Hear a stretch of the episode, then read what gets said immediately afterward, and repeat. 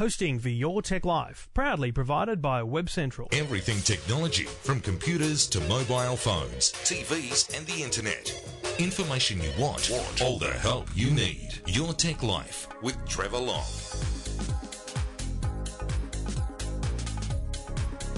Thank you very much for downloading. Thank you for listening. This is Your Tech Life. It is great to have your company. Great to have you downloading each and every week. This is episode, let me have a look, 241. Uh, wonderful to be here helping you with questions about technology, problems with technology, news and information about the latest in technology, and sometimes a bit of fun, sometimes there's a bit of prize work going on, and we're going to give a prize away today. We've got a laptop. Uh, the Lenovo X1 will be given away today, which is very cool. Um, lots to talk about tonight, and today, this afternoon, whatever time you're listening. Um, interesting calls uh, internet security, digital radio, parental controls, buying televisions, networking. It's all there, all lined up, ready to go. Plus, we're going to talk about a New South Wales law, so forgive me those in other states, but I think this will also apply to you at some point if it's not happening already. But a New South Wales law around ticket scalping and how ticket scalping is allowed or not allowed in the new online world. And it's just kind of a disruptive um, thing that's going on, just like Uber to taxis. And we've talked about Viagogo before. Uh, we'll talk to um, a representative from Viagogo in the UK, Oliver Wheeler, a little later. Oh, Apple's got their big announcements today. Uh, Optus have some amazing stuff uh, that I think you've got to you've got to read about. You've got to at least consider, um, and a whole lot more. And it's all thanks to the good people at Garmin, Garmin satellite navigation and GPS systems. And I am wearing too many devices. It's official. I'm wearing a Garmin Forerunner 15, which is a red kind of uh, fitness tracking watch. Watch and I'm wearing a Garmin VivoFit fitness band. Uh, it's uh, aqua blue, which is probably not my color, but that's okay. As I glance at it, it tells me the time, and that's cool because the Jawbone doesn't do that. Jawbone doesn't tell me the time. Uh, so I'll um, I'll play with that as we go along and um, tell you more about Garmin. And we do thank Garmin for their support of Your Tech Life each and every week. And you can check them out at garmin.com.au.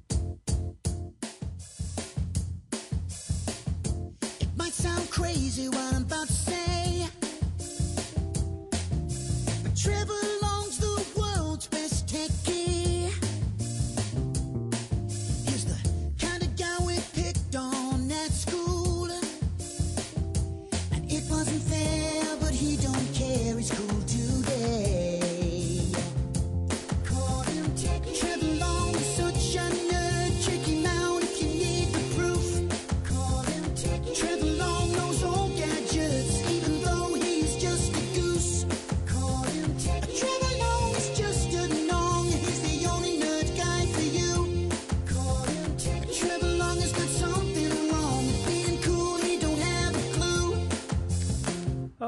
so much sleep I missed last night because of Tim Cook. No, I wasn't dreaming about him, but he was on stage at uh, the Moscone Center, San Francisco, for the Worldwide Developers Conference. Now, this, as I've said several times, is the conference where Apple talks to its developers. These are the people that are making the apps you use. Now, it's pretty important because they they need to learn what's changing. And they also get access to actual Apple engineers to help them, to help them learn better ways, new ways, and different ways of doing things that they do in their apps. Um, and that makes better apps. And so that's why people go. Um, but at the same time, Apple likes to announce some things. And God, people getting hype about having a product announced here. The product that is announced here every year is software. Now, yes, there has been products before, but predominantly it's software. So we got what we needed here, people. Anyway, they they they separate the software into two parts. Obviously, the Mac and the mobile, iOS. So let's let's talk about Mac first. Uh, I run a Mac. Uh, Mac OS 10 Mavericks was the was the new one last year. This year it's going to be Mac OS 10 Yosemite, as in the uh, the national park in California. First of all, it's got a new look. Uh, the dock is very different, very very straight edges, no overlapping icons. It has a translucent look um, on a lot of the windows, which is great. The notification bar on the right hand side is very iOS like um, and will include widgets, so perhaps sporting scores, different stuff like that. Spotlight, which is every Mac owner's best friend. And if you have a Mac or you're moving to Mac, click the little magnifying glass. It's the best thing in the world. Now, when you click it in OS 10 Yosemite, the search bar appears in the middle of your screen. And when you search for Word, as I type Word, it, it just automatically assumes I want Microsoft Word. Off you go. Plus, if I leave it, it'll um, show me other documents that are from Word. And when I click on those documents, I see an inline preview of that document. That's very cool. So Spotlight refresh is good. Safari's got a bit of a refresh. Uh, you know, multiple tabs, different things. Um, if you if you send emails in the mail program, you can now kind of make jot jottings on on the on the photos and things, so you can mark up your mail. Um, that's not bad. Um, iCloud Drive. This is a big deal. This is you know Dropbox, uh, Google Drive competitor. Um, they're basically making a, a you know proper cloud storage system for documents and other files. So that's a big deal. In between both systems, your, your Mac and your mobile device, they've looked at a very interesting thing called continuity, and they've called it handoff. And basically, you can be working on a on a Word document or a spreadsheet, and when you turn to your mobile, there's a little icon that kind of says, "Oh, you, you're working on a spreadsheet. Do you want to carry on?" And you flick up, and you can actually browse that document on your mobile device. Um, they're looking at using uh, Instant Hotspot, which sounds to me like a brilliant feature. Uh, you can use your phone's mobile connection as a Wi Fi hotspot a lot more easily. So Yosemite will automatically find your phone and automatically start using the hotspot. That's my biggest bugbear about tethering is it's just so stupidly hard. Um, and finally, in the in the kind of crossover world, a Mac can now also make phone calls and SMSs. So, not FaceTime, not iMessage, phone and SMS. So it's going to connect with your phone to make like Wi-Fi phone calls. I don't know, but it sounds cool. So you can be really immersed in your computer. Moving on and into iOS. Now, I've written a few notes about this on the website, eftm.com.au. Interaction, interactive notifications, blur, spotlight, blur. It's been, been improved. Keyboards, awesome new features. There's going to be um, third party keyboards allowed, which is great if you like swipe typing. Their new quick type is going to be unbelievable because it will learn your habits of typing. And so if you write into your boss and you say, Do you want to catch up for? It'll suggest a coffee or a meeting. If you're writing to a mate, it'll say, Do you want to catch up for? And it'll suggest the next word might be uh, pizza or beer. So it'll it'll work depending on you know who is actually the person you're communicating with. So that's cool. That's cool. Yeah, you like that? Um, so that's useful. Keyboards, uh, iCloud Drive, I've talked about. Messages is a big deal. Um, a lot of features of things like WhatsApp and the like have been included in messages now. Um, so you can send instant audio messages, instant video messages. We're looking at getting things like Snapchat style uh, disposable messages. Um, very interesting stuff there. That's a real take on of a few apps. Um, family sharing, amazing feature, fantastic idea. Uh, if you've got kids, uh, you can manage their purchases remotely. So if they want an app on their phone, they say want the app downloaded. It'll say, "Do you want to ask your parents permission?" Yes. And on your phone, wherever you are, at work, around the world, whatever, you get a notification saying, "Hey, Jackson wants to buy this app. Yes or no? Yes or no." So remote activation of those things so that everyone has their own account. Very cool. Very cool. Um, health kit. So hopefully this will mean that data from my running apps, my fitness apps, my scales will all be brought into one app so I can view my dashboard on the run. That will be useful. Um, new Photos app looks excellent. Um, Siri, they say, is going to be kind of um, what they call hands free. So you just got to say, "Hey Siri," and it will appear automatically. Interestingly, that's not happening on my phone. It must be only an iOS, uh, sorry, an iPhone 5 thing. um, uh, no, it's there. When connected to power. Uh, okay, Siri. What do you say? Hey, Siri. Hey, Siri. Uh, she's not doing much for me. Let me plug her in. Hang on. Plug ring over there. I'm going to turn it off. Let's let's go. Hey Siri. She's useless. She's not listening to me at all. Anyway, um, and just by the by, for the nerds among us, they've invented a new programming language. Now, creating a programming language is a pretty big deal. Um, I don't know enough about it, but oh, hang on, she's just answered me. Siri has just now, right? She's just now responded to me. Can you believe that? Unbelievable. Um, hey Siri. It takes forever to answer. I'll just whisper so she doesn't get confused by me. It's nine twenty-two. I think it'll take a minute. it's unbelievable. Um, she'll come back to me shortly. Um, plus, another kind of behind the scenes thing is looking at apps that connect your home. So the smart home features, they'll all integrate into one app. So these are all very, very good things. I'm very excited about this. Um, it could bring me back to iPhone. I don't know. I'm thinking about it. Um, so we'll we'll uh, we'll have to have a look and see. So lots to learn about um, from Apple. Big announcements overnight. No device, but some really exciting things for software. Um, we'll wait and see how they pan out um, over the months ahead. And uh, if you're a developer or you want to register for the OS 10 um, public beta, you can uh, you can go to their website and check that out. More info on my website though at eftm.com.au. Great to have your company. Do give us a call. Get in touch 1 800 157 157 or you can go to the website eftm.com.au anytime you like. G'day, John. Hello, Trevor. What can I do for you, mate? Yeah, look, um, I've heard you before. I've been listening to you for a few years now, but you've been you've mentioned about um, digital radio, mainly in the capital cities, and um, I I got internet radio because I got the NBN. Oh, hang on a minute. What? You got the NBN? Don't be like that. Why do you have to rub it in? yes, um, and I was wondering, is digital radio any better than internet radio? Because I've got TuneIn radio. Yep. I've got um, uh, what's that one? Um, Pandora? Pandora, that's the one, yes.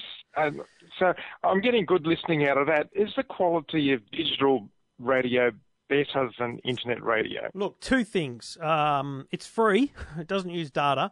And secondly, yeah, the quality's better. I think um, I think internet radio there is a form of compression that applies that if you're a, a true audiophile you would notice the difference. But mate, there's no point us having this conversation because you ain't getting digital radio eh, probably in my lifetime, if I'm honest. Really, it's going to be that far away. I can't in imagine. Your lifetime. Oh, exactly. Uh, on a, on, Yeah. I wasn't being rude about your age, but I, I went for my lifetime No. on that. Um, I look. I'm desperately and, and closely involved in the industry. Um, I would dearly love for it to happen, but in the current financial climate, I just I just don't see how. Now there are constant moves on to try and get the government to talk about it. And and I do have some hope that the government will talk about the legislation around regional digital radio. But when that happens, it will be, you know, a slowly but surely situation. Your your lucky thing is you are in Wollongong, which is a bigger uh, city than you know a lot of regional areas. So perhaps you'll be on the on the top ten lists of places to get it after the metros. But mate, I, I wouldn't be holding out. I wouldn't. Um, you know what? I I just wouldn't worry about it right now. It's not even a. It's not even something to think about. It's it's at least five years away if it was agreed to tomorrow. yeah. So But, um, internet radio is bloody awesome. Tune in radio, so many stations. All the good digital ones are on TuneIn Radio as well. Um, so I don't, you know, there's not really a, a loss in terms of content. You really, uh, your only issue is, do you think the sound quality is great if you plug it into a stereo, and are you monitoring the data usage that it that it uses with uh, with the NBN? What what plan are you on? How much data do you get? Um, I'm on 100 gigabytes. Oh, well, mate, I can't imagine, unless you're listening 24, in fact, even if you're listening 24 7, etc., you probably wouldn't go near your 100 gigabytes. Oh, yeah, I've got no problem. I don't use it on my phone plan, um, so I only use it at home when I've got the um, 100 gigabytes. Yeah, But if, I, if I'm away, then I just don't bother with it. Yeah. Well, Yep. I think you're on the right track. I don't think you've got too much to worry about. Um, yeah, I think you're right. The quality probably isn't as perfect as perhaps you might get with digital radio itself, but I think you'll be fine. And uh, you're lucky you got the NBN, mate. I, I just stick with that and don't hold out much hope for, uh, for for digital radio in your area, mate. I'm quite happy with the NBN, so that's good. All right, good on you, mate. Thanks for getting in touch. Okay, thanks, Trevor. Thanks. And uh, you can get in touch as well. Just go to the website eftm.com.au.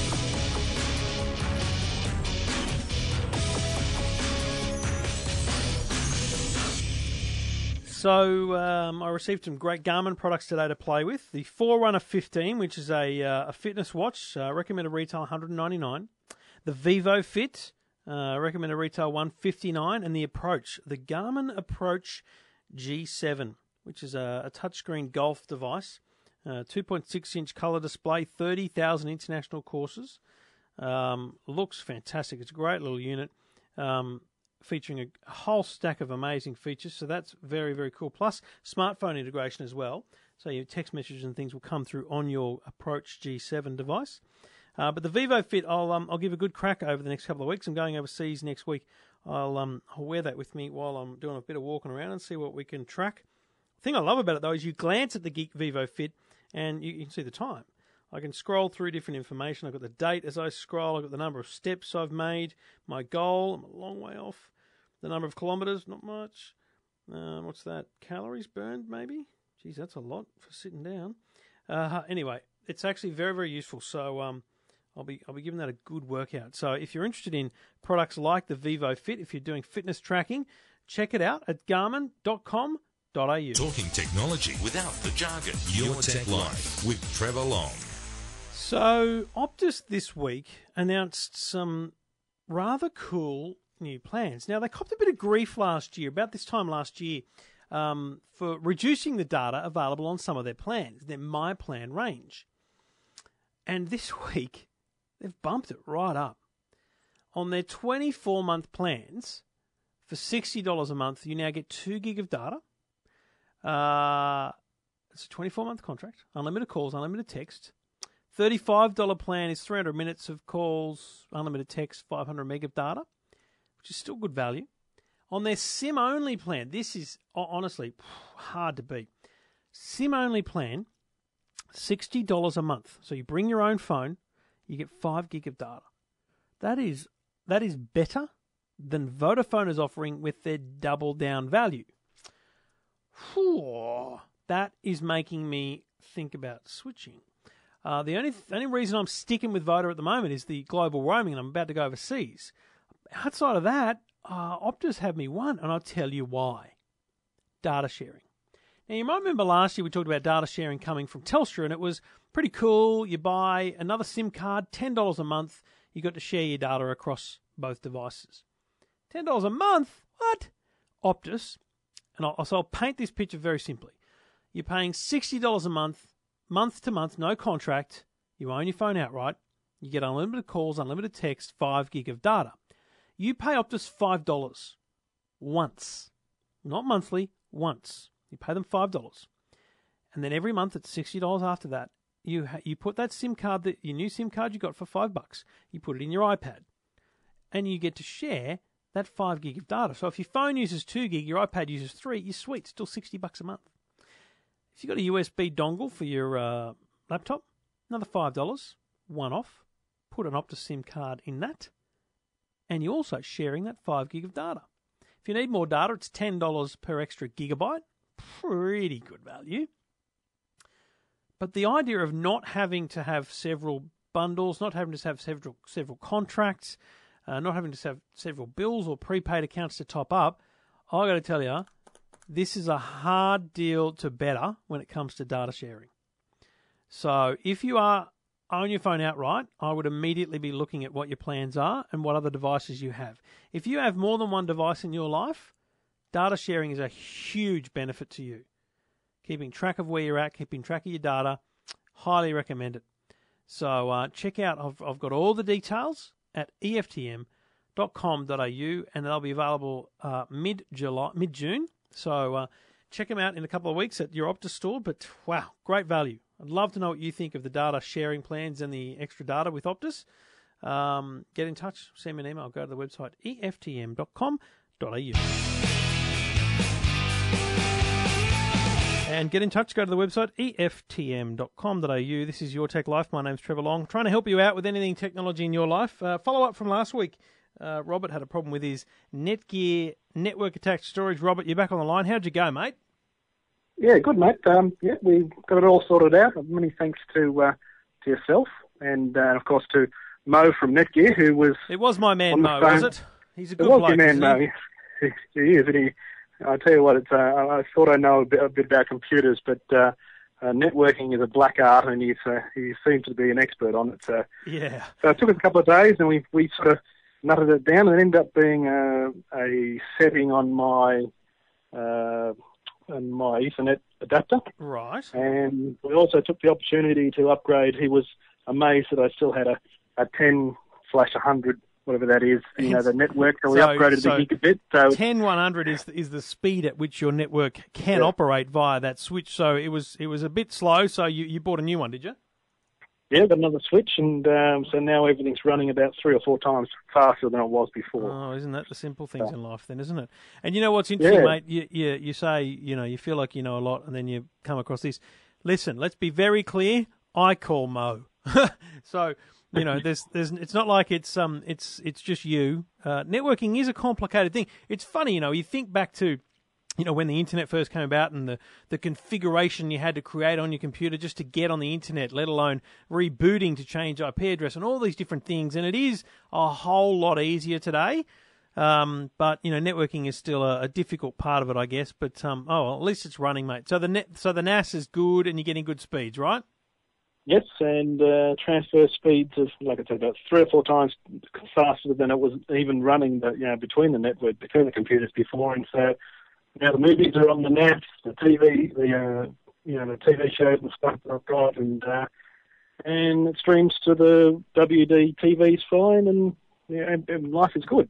Very good, mate. Well, I'm glad to hear that. And uh, obviously, if you have any other questions or concerns, let me know, and we'll get Mo onto it. But uh, glad it's all sorted for you, mate. And uh, thanks for getting in touch.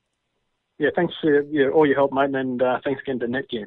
Good on you, mate. And uh, if you've got a problem or question about technology, get in touch. Uh, say good day on 1800 157 157 or uh, jump on the website eftm.com.au. Your Tech Life with Trevor Long. Okay, it's one o'clock, Sunday, the 1st of June. And for the last month, I've had a very nice prize on the website eftm.com.au the Lenovo X1 Carbon Ultrabook. Now, this is an Ultrabook worth $1,749 plus. Uh, we've got a backpack for that, and second prize wins a Lenovo Yoga tablet. Now, um, I have all the entries in a computer ready to draw, and uh, all we need to do is press a button, find out who wins, and then I thought maybe, I mean, it's Sunday afternoon, so it might be a bit hard, but we might try and give him a call.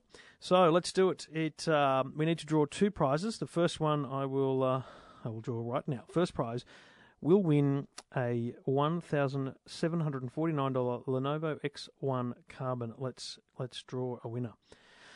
All right.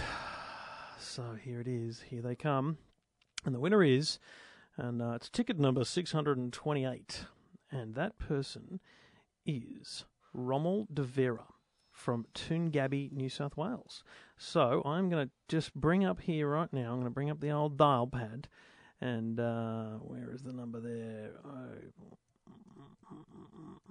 don't want you to know the number. And let's uh, let's dial Rommel De Vera uh, from Toongabbie, New South Wales, who uh, found the competition through Facebook. And let's see whether they um, they might be excited. You never know. they might not be home, but it is a mobile number, so there is a chance. Sunday afternoon. Hello. Hi, is that Rommel? Yeah. Rommel De Vera? Yeah. Yes. Listen. Trevor Long calling from EFTM. How you doing, mate? Yep. Uh, I'm good. How are you? Pretty well. How would you feel if I told you that uh, you entered a competition and you'd won it? Uh, is this the uh, Casio watches? No, that's the other competition. Oh, the the laptop, the Lenovo one. yeah, man, you have won. I'm recording this call now because I'll use it in this week's show, mate. But you have won Ooh, the Lenovo. Lenovo X1 Carbon Ultrabook. It's uh, worth one thousand seven hundred and forty nine dollars, mate. Wow, that, sweet as man. Thanks. That's excellent. So uh, it's a it's an Yeah. i5 processor, four gig of RAM, one hundred and twenty eight gig hard drive, Uh-huh. and I will get that to you this week, my friend. Okay, cool, cool. Oh, that's good news to me. Congratulations, mate. Enjoy the rest of your Sunday. I'll be in touch to get all the details. Okay, thank you very much. You too. Have a nice day. Good on you. And uh, that's Rommel. He uh, he won first prize. I'll get back in touch with him shortly and get all his details, and we'll uh, deliver that to him. But uh, we need to draw another one because there's a second prize. Uh, now this is uh, three five one six. This is how it works basically. Um, um, there's a, a number associated with every entry, and uh, randomly a number is drawn. So three five one six. As I uh, type that in and bring up the details, three five one six. It's a lot of entries to go through. 3516, here it is, and it is Maria from Wallan in Victoria. So, uh, shall we try her as well at the exact same time? Now, she'll be disappointed because she didn't win the um, uh, the Ultrabook, but uh, but she has one, a Android tablet. So I'll just check the phone number here before I ring it uh, without saying it out loud. It's very hard to do, to be honest. And uh, let's call her now. So this is uh, Maria from Wallan in Victoria. W A L L A N Wallan. Hi, the person you have Ah, called is not available. Maria's not there. Please leave a short 10 second 10 message seconds. after the tone and we'll send the message as a to text. Maria, you've won a prize from EFTM. I'll be in touch on the email. Good on you. Uh, so that's Maria there. I've left a message. She'll get that text message and she'll be pretty excited. I'm going to send both of those people emails, details, and I'm going to ship those prizes out this week. It's great competition. Thanks to the good people at Lenovo for uh, taking part in that and supplying all the prizes. Plus, as uh, Rommel said, uh, the Casio watches are still up for grabs each and every day until um, next Sunday. So another week of prizes on EFTM. Thanks for listening, and uh, let's do more prizes soon. Your Tech Life with Trevor Long. And thank you for listening. Thank you for downloading. Your Tech Life is the name of the show. My name's Trevor Long. You can get in touch. Go to the website eftm.com.au or call 1800 157 157. Now, I remember talking, it's, it's probably a year ago at the very least, um, about online ticket sales. And uh, there was a website launch called Viagogo, V I A G O G O, uh, not the Goggomobil style, but Viagogo uh. And the idea here is that if you've got tickets to something that you can't go to, it's a great way of selling them. Now, the legalities, legalities around it are another whole mixed bag. But um, to talk about Viagogo and where we go with this, um, certainly in legislative terms in New South Wales, is um, a man from London, Oliver Wheeler. G'day, mate. How are you doing? Yeah, hi. Very good to be on the show. Mate, thank you. Uh, let's just remind people quickly. Viagogo. Uh, I've got tickets to something. I, I don't. I can't use them anymore, or I just want to sell them. Um, what's the service that you offer, and why is it unique? Sure. Well, it's a very easy uh, service to explain. In the old days, there weren't really very there weren't very easy ways to list a ticket for sale or sell a ticket if you no longer wanted to go to an event. So you kind of had to take your chances using auction sites or classified ads or even outside the stadium. And we created our business so that people can list tickets to live events that they no longer want to go to, um, so that others who do want to go can buy them. And there's one really particular thing that stands out. And remi- every time I think about Viagogo, I, I'm reminded that there's this great thing as the um, as the buyer that you have this kind of guarantee that if you go to the event for some reason the ticket is invalid, it's you know you've been you've been had, the ticket's not real, you actually don't lose your money because the money doesn't change hands until you've attended the event. That's the clever part of our service. So we guarantee every ticket. So uh, if um, if we, if we don't pay the seller until the buyer has gone to the event, which means if you've got a fraudulent ticket, you're not going to be using our service. And what we've found around the world is that wherever we launch our business, and we've we're in uh, we've got customers in over hundred countries now, um, we we lower the amount of fraud in the market because we have that service, and obviously because we have so many tickets on our platform, prices come down too. So people are currently using the site, they're selling tickets, they're buying ticket, but you're concerned, rightly, uh, mainly because it, it could, you know, pro- cause problems for your business model. Essentially, you're concerned with a fair trading amendment that the New South Wales government is proposing that will change the, the legalities around how and, and by what method people sell tickets. Explain that to me. Yeah, sure. Well, look, we completely understand why the New South Wales government uh, wants to protect people. And We do too, and that's why we set up our, our business. In fact, we're all on the same side, trying to protect the consumer. And we've seen this around the world. We've seen government inquiries look into the practices of ticket resale and just make sure that it's the best service for consumers. And in fact, around the world, they all conclude that the way we do it, which is a kind of self-regulatory way of protecting the consumer, is the best way Yep. to protect fans. So that's the background to it.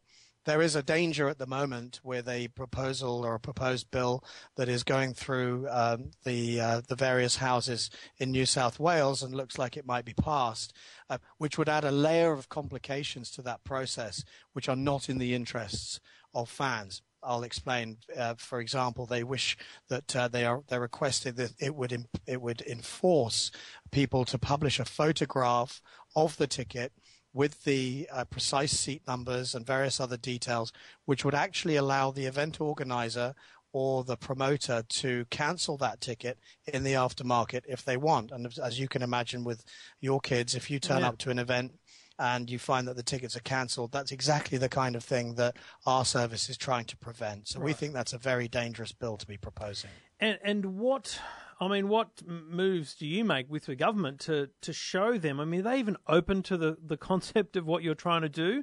Um, because they want it, they want every ticket to have like a you've got to actually physically put a photo of the ticket up. But doesn't that defeat the purpose? Because doesn't that actually create more fraud and therefore you know tickets are even harder to guarantee? That's right. And so what we have done is we've appealed to the Ministry or the Minister for Fair Trading, um, uh, Matthew Mason Cox, to take another look at this because he's new into the post and he inherited this proposed bill in all fairness. So he's in a great position to review it from an independent perspective. You have to remember that this bill started off as a brainchild of Graham Annesley, who was then the Minister for Sport, and now he's returned to a career in, yes, you guessed it, professional sport. So this this came from an original place of being very much in favour of the sporting codes and the event organisers, and uh, it this does they it simply does not favour the consumer. Uh, one quick thing about that is that uh, the government has not con- uh, consulted the general consumer about this. So we did that on their behalf, and it was universally opposed by the consumers by an independent research that, that we did through Galaxy. It's very interesting. I um, Graham Annesley is a mate of mine, and uh, I used to deal with him quite extensively when he was the uh, CEO at the NRL, um, and and I was a, a producer of a, a rugby league program at the time, um, and we still keep in, in general touch. You know, I might even pick up the phone and see what what is what is the motivation behind it, because you're right. If it if it favours the sporting organisations, but then. So let's just let's just play that devil's devil's advocate card for a moment, and let me understand how this works because One Direction, right? Crazy, stupid band. I don't understand, but they're massive, and people are buying tickets to their concert. They went on sale last week here, and I'm looking on on Viagogo. They've got concerts in February next year. That's nearly a year away, and people have bought tickets last week. Yet there are tickets for sale already on Viagogo. So, wouldn't you say that those people have bought them purely to sell them?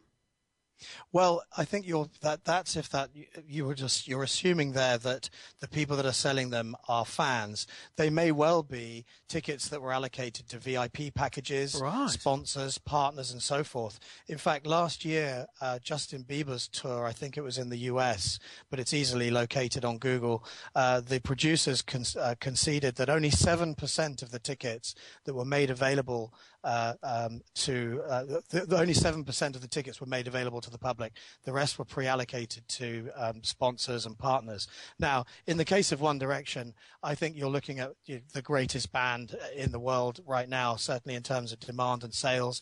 There's always a lot of fever about that. It's quite possible that some people have bought six tickets and have and are trying to sell two. I don't think that that is a particularly heinous crime. Yeah. Um, and um, and I think that what's important is that if they do choose to sell a couple of their tickets, um, that they have a very secure place to do so. I think people should be encouraged to use these secure platforms rather than discouraged, um, because of course the customer protection exists. And the danger of bills like this is that by making it more complicated, people will return to the black market and um, use classified ads and sell them outside stadiums, which is a, a very bad thing. And and I think then playing out that One Direction concept a little bit further, in the end, the promoter got his money back. Yeah, so let's just assume that 100% of tickets were the general public, 100% of tickets were sold in five minutes, and 1% of tickets went on to Viagogo or other sites. The- promoter still got his money. It's not like he's being dudded out of money. He still got his money, didn't he? He's just filthy that someone else got more money and he could have theoretically got more.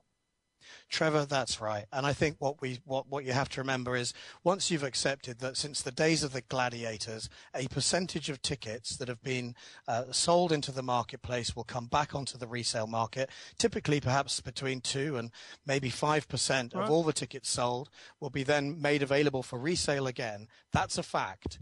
What we're trying to do is make sure that those tickets that are resold go through a process where there is a guarantee in place and that people should be encouraged to do that. And I, I have to say, uh, all we're asking here is that there is still a chance to prevent unnecessary legislation being passed, which is not in the favour of the consumer. And we just hope that uh, certainly Matthew Mason Cox and others will take a look at this and perhaps ask the consumer before passing something into law um, that is not in their favour. And of course, the Minister of Fair Trading um, is on the side of the consumer. should be, um, yes. hopefully. Yeah. it should be. So, uh, just, I'm, I'm just trying to put my brain in order here. Why, why would a promoter support this bill? What's in it for them? What what advantage is there for them? Is it is it trying literally to deter the aftermarket generally, which as you as you say we should really accept exists, full stop. Is that what they're trying to do? They're trying to deter the aftermarket entirely to create uh, a, a more open market on day one. I, I don't quite understand. Well, many of them do have a fundamental disagreement with the principle of that Full a ticket can So be it's a- it's- resold. It's, a principle thing. Yeah. Yeah, and of course, um, now I would ask you a question in that respect, Hmm. as we do with everybody.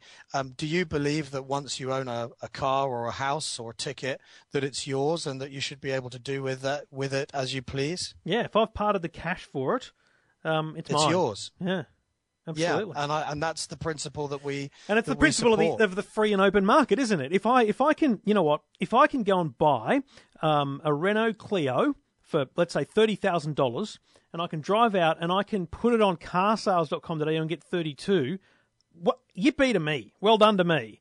But more likely, I'm not going to get that. It's just it's in, in some concerts you'd have to assume people always take a loss, you know, because there aren't there isn't as as high a demand as there there might be, and some people are literally desperately just trying to get rid of the ticket and make a bit of cash back. I'm assuming. Yours is a very good example with the car, and some people are trying to do this, um, to sell two of their six tickets for profit. But I think you have to remember that, and anybody looking at our service will see this around the world, um, that around half of all of our tickets are listed. The prices are, of course, set by the seller. They're listed at face value or less. And uh, the vast majority of the rest of those tickets are between 15 and 20 percent and some of these high prices that you see, which make the headlines, they're for the very, very unusual final. Rolling Stones, tournament. front row. Yeah, exactly. Yeah. Exactly, exactly. Although even those, you know, they have to be competitive. There's no point putting your ticket on at two thousand dollars if everybody else is on at five hundred dollars for the, you know, for the for the final of a big sporting event, um, because they're not going to sell. So I think people should just uh, take a look at the prices. If they find a ticket that they want at a price they want to pay, at least now they can they can buy it in the surety that they're going to get their ticket in time for the event um, without all the hassles that they used to have. And I think that's a good service. All right, um, let, let's see if we can chase down Matthew Mason Cox and uh, and see what's what's behind it all and whether he's had a chance to review it. As you say, he's new to the position after the uh, Premier O'Farrell stepped down and uh, Mike Baird is now in charge. He's new to the ministry, so perhaps indeed. perhaps he's not quite across it and uh, and should have a rethink. So very interesting times.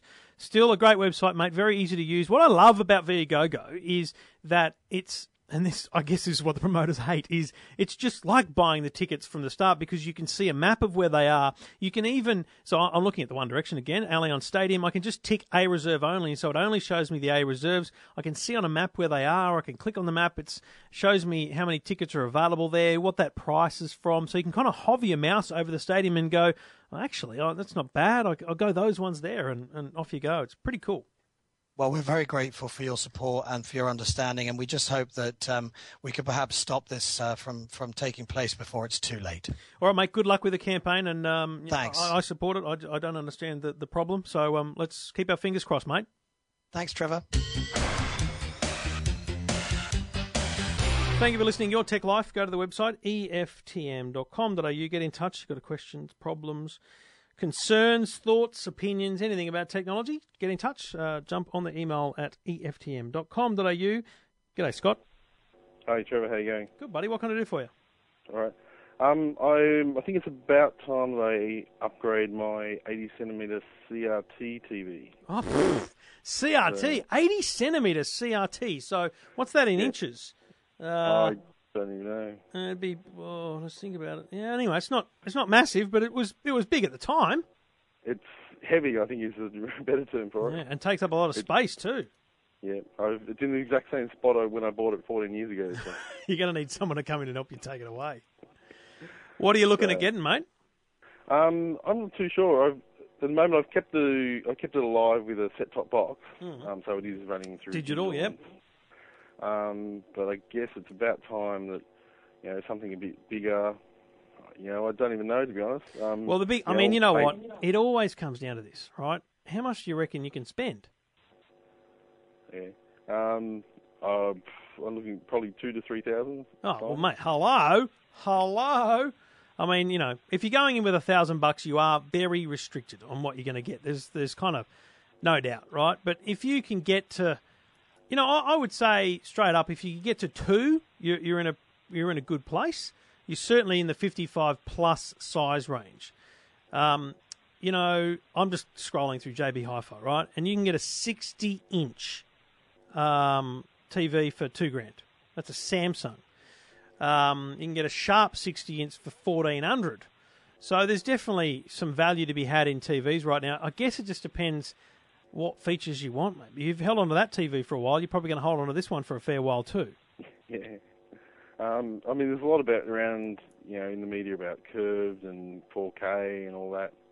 Is that you know something to look at or? Curves, they're they're cool, but really, it's not. It's a gimmick, mate. Honestly, I don't think it's a it's a game changer, Uh, and I also think it's a huge premium to pay. If you were to buy, if you were to able to afford a curve today, you'd be getting a TV that's smaller than you know you could achieve if you were just to spend your money on a TV. So if you put curve in the equation, you you certainly downsize and things like that. I think the big thing you keep in the equation, given how long you hold on to your TVs for, and the average life of a TV is about seven years. The manufacturers are saying five. I say seven. Um, I think you've got to think about ultra high definition 4K. Okay. Do you watch a lot of movies, DVDs, Blu-rays, that kind of stuff? Yeah, a lot of I do um, have Apple TV, so I use that a lot. What's your internet connection like at home? Um, oh, three and a half meg. Pretty crap. Yeah. Yeah, I wonder if you got much hope. See, ultra high definition is only very good for all these kind of. There's going to be online platforms for downloading, streaming. But mate, if you're in no chance of getting cable internet or NBN in the next five years, I'd be waiting for my next TV for ultra high definition. Okay. And, yeah, and I must be, um, the NBN is not going to be here for a long time. So Exactly. And, you know, again, I'm- I, think JB Hi-Fi is just an easy site because it's so kind of catalogy, but, you know, obviously shop around and, and drive bargains. But, you know, a, a Sony, and this is a very, very nice Sony, right? This is, I'm pretty sure it's the triangle side wedge shape one, right? 60 inch, 2496. That's a 60 inch full HD TV. And get this bonus PlayStation 4 console. Hello. I mean, you know, so if you can get to two and a half, you're starting to definitely talk 60 inch. You're definitely talking full HD. You're definitely talking big brand. Um, if I was spending that much money, you know, that's what I'd I'd be I'd be looking at that, mate. Hisense have got a 65 inch full HD for 2,100. That's pretty good. And a Hisense, very, very good, mate. There's no, there's no dramas there. So, oh, mate, I, I would load the wallet once you've got the, got the folding ready, and I would make myself seen at Harvey Norman, The Good Guys, Bing Lee, and JB Hi-Fi. I would pick a TV that's similar, if not the same, at every one, and I'd drive the hell out of them in terms of bargains. Because they want you pushing that big box out the door, don't they? Yeah, that's it. All right, very good, mate. That's uh, that's exciting. You're a lucky man. I'd, I wouldn't mind shopping for a 60 odd inch TV right now. I'll give you that tip. Have to get in before the state of origin. Oh, hey, you've got uh, less than uh, less than three weeks. What have we got? Two weeks now. Oh, Two weeks tomorrow. That is uh, I'm going to try and get in for. So. You're going to get in for, for Origin three for the Queensland for the uh, for the decider. That'll be the decider. You realise? I don't know. It might just be a, a You dead think, rubber. you yeah. think it'll be a dead rubber? Not a chance, mate. Not a chance. All right, Scott. Good luck with the TV shopping, mate. Okay, thanks a lot. Cheers, mate. And uh, if you've got a question, a comment, problem, whatever it is, get in touch. Go to the website eftm.com.au.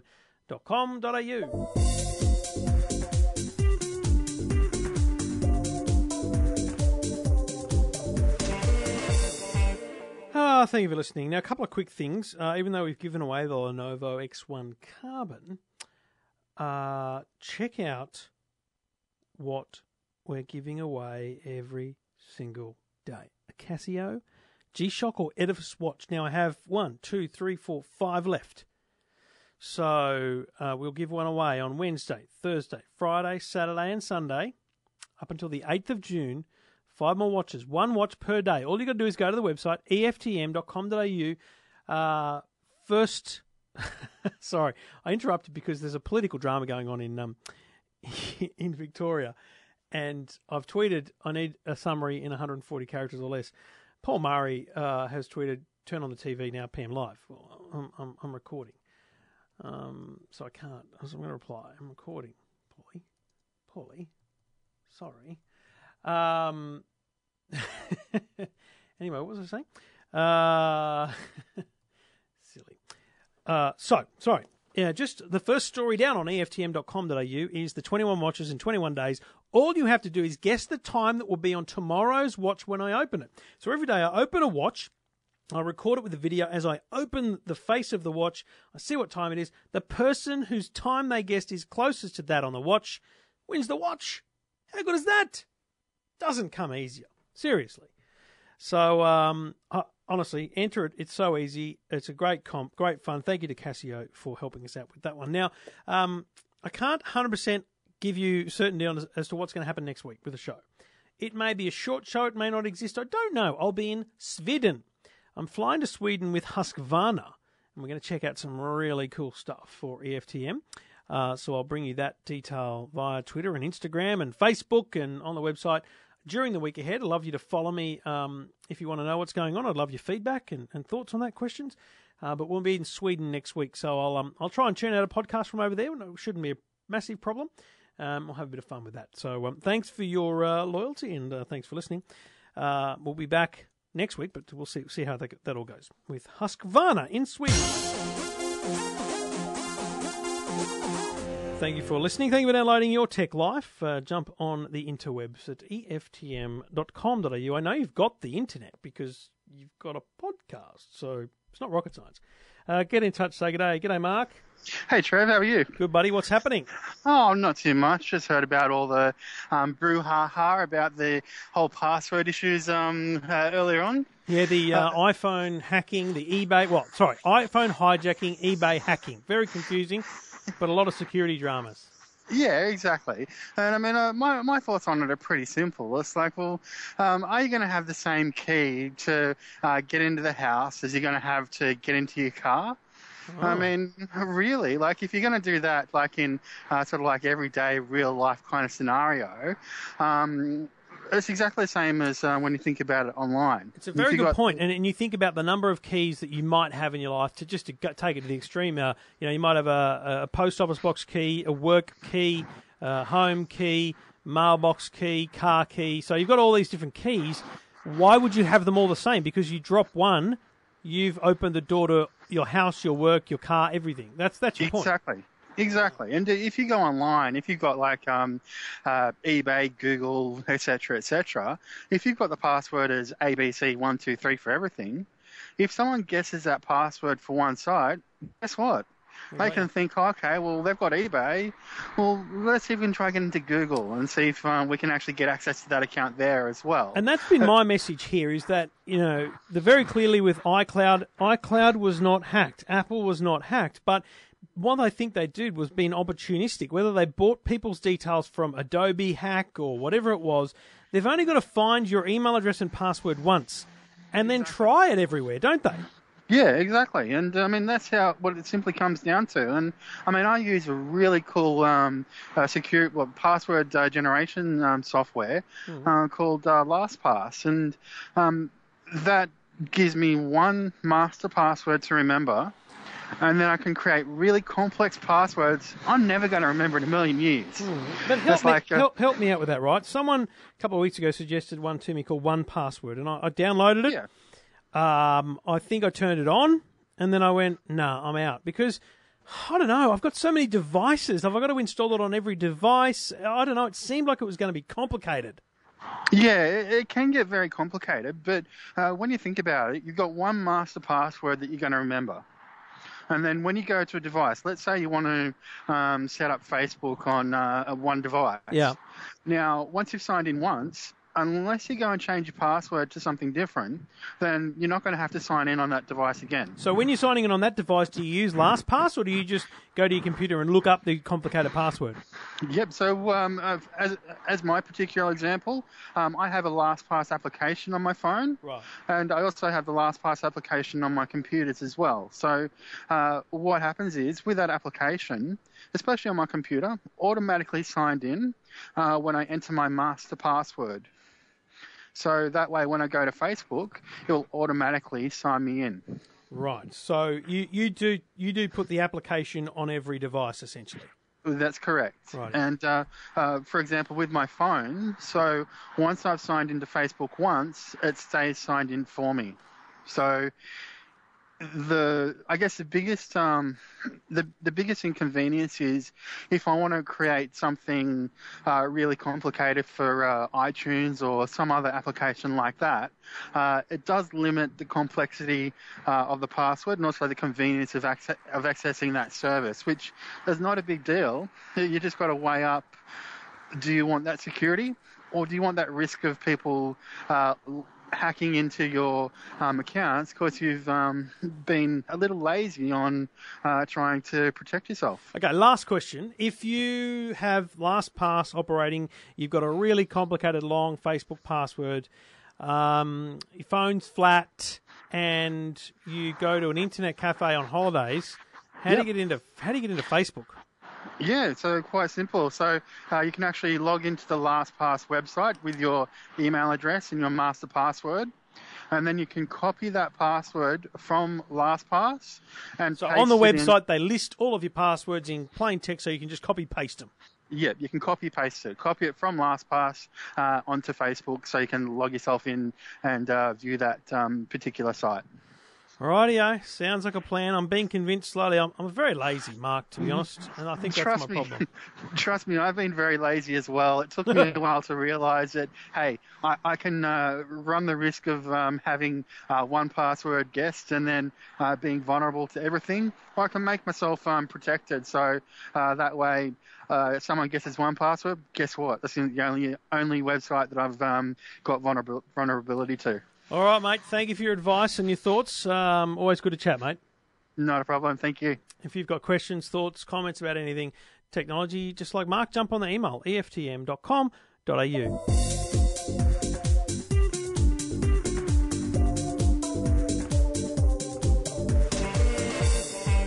And your questions, your comments, your problems, anything about technology, jump on the phones, uh, 1800 157 157, or go to the website eftm.com.au. G'day, Patricia. Hi, Trevor. What can I do for you? Well, I had a question about um, the internet. I've got a teenage son who's on the internet, and I just like to monitor his internet usage. Yep. So not really using a software because that's a bit uncomfortable for them, but just being able to know, um, you know, a bit of history of his internet usage. So do, you don't want to limit anything. You just want to be able to access the information. Is that right? Exactly, yes. So that I know exactly what sites he's visiting, whether it's um, school related or whether it's sites other than what he's supposed to be using. Okay. Well, look, I think um, th- there's a couple of options, um, and it, there's always going to be software involved. Um, but I guess the question is how you use it. And, and I would say to you, Patricia, that in all of the conversations I've had over many, many years with security organisations and and trainers in this area and that kind of stuff. And to be clear, I've got a seven, three, and two year old, so I'm way away from having these conversations. But I'm always told that there's nothing more important than having a conversation with your kids about what you're planning on monitoring, understanding, and, and those kind of things. So it is is important to find the way to have that conversation. But what I would say to you is that there's a there's a thing called uh, Norton Online Family.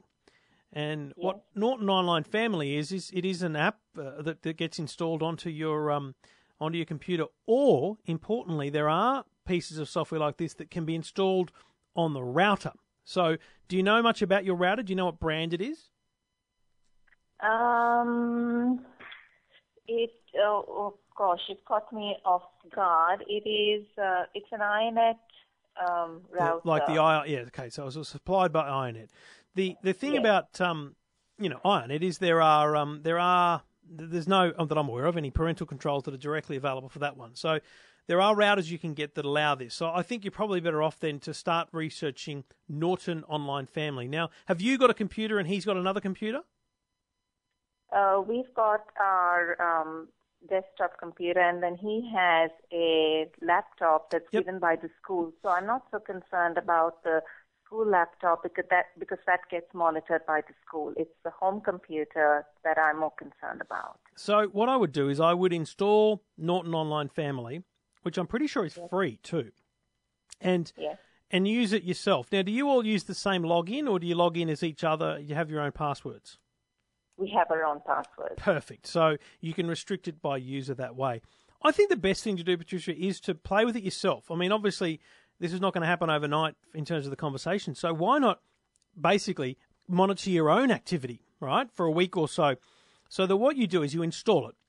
You you you monitor your own activity, and then you can you learn how to use it. You learn how to look back, and then you can say to your son, "I want to show you what I'm what I'm monitoring," so that he can actually see how it works and understand that you really you probably don't want to know everything he's saying in an email. You just want to know what sites he's going to and whether or not they're, they're of any great concern. And that alone will obviously, you know, start the conversation. And that's probably the, the best thing to do, Patricia.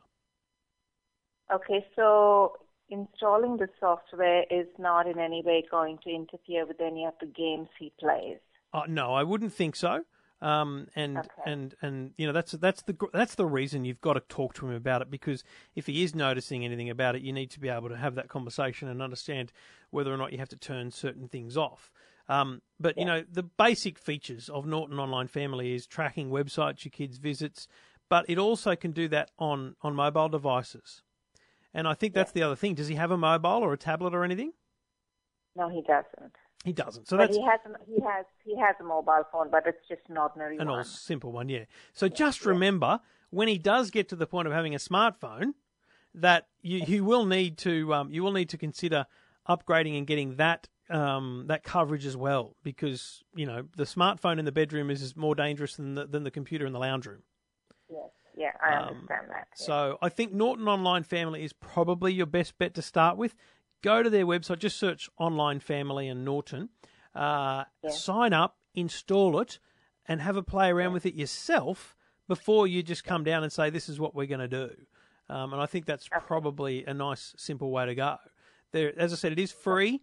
There is a Premier edition that will give you other things like monitoring uh, YouTube videos, and that will do mobile and also text messages. But you probably need that later on when he gets to um, the point of having uh, a, um, a smartphone.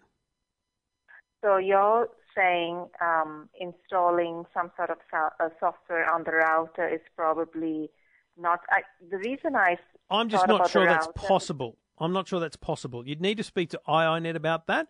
And I think that I think you're probably better off looking to buy a router that has this functionality in it. Um, And I am aware that Netgear has that functionality. So if you go down that path, come back to me, let me know, and I'll, I'll see whether I can help you out with um, which which is the best one of those to buy. Yep. The reason I was trying to go the router way is probably it, it wouldn't be as intrusive as having, um, you know, the Norton Online Sure. family as you suggested. That was the only reason I sort of considered the router. Yeah, yeah, yeah. Um, a lot of the router stuff will actually do more in terms of blocking and filtering. Um, Okay. I, I'm not sure how good they do basic logging. Do you know what I mean? So the reason um, the router level is very, very good is because what you're basically doing is asking the router to, to, to stop them going to you know pornographic and, and inappropriate website. It doesn't really help you with logging and, and looking and reviewing what they're doing. And that's why I think you need to look at a Norton Online Security as an option for that. Okay then. Good luck, Patricia. I hope it goes okay. And as I say, I don't want to be uh, uh, trying to beat the drum, but I think the, the most important thing you can do is have that conversation as well. Yes. Thank you, Trevor. Good on you, Thanks so Patricia. much. Thank you for getting in touch. And you can get in touch as well. Just go to the website, E eftm.com.au. Your Tech Life with Trevor Long. All right, that's another one down. Thank you to Garmin for their support, and thank you to you for listening and for downloading and for getting in touch on Twitter. Jump on Twitter, say good day at Trevor Long, send me an email at eftm.com.au, the website. Uh, great to have your company, and uh, we will talk to you again next week, hopefully from Sweden, uh, if not one extra uh, week away. But uh, shouldn't be too hard. I'll, I'll churn something out for you next week to at least tell you what's going on over there. A special edition from Sweden. Uh, thanks for listening. Thank you for downloading. Talk to you very soon.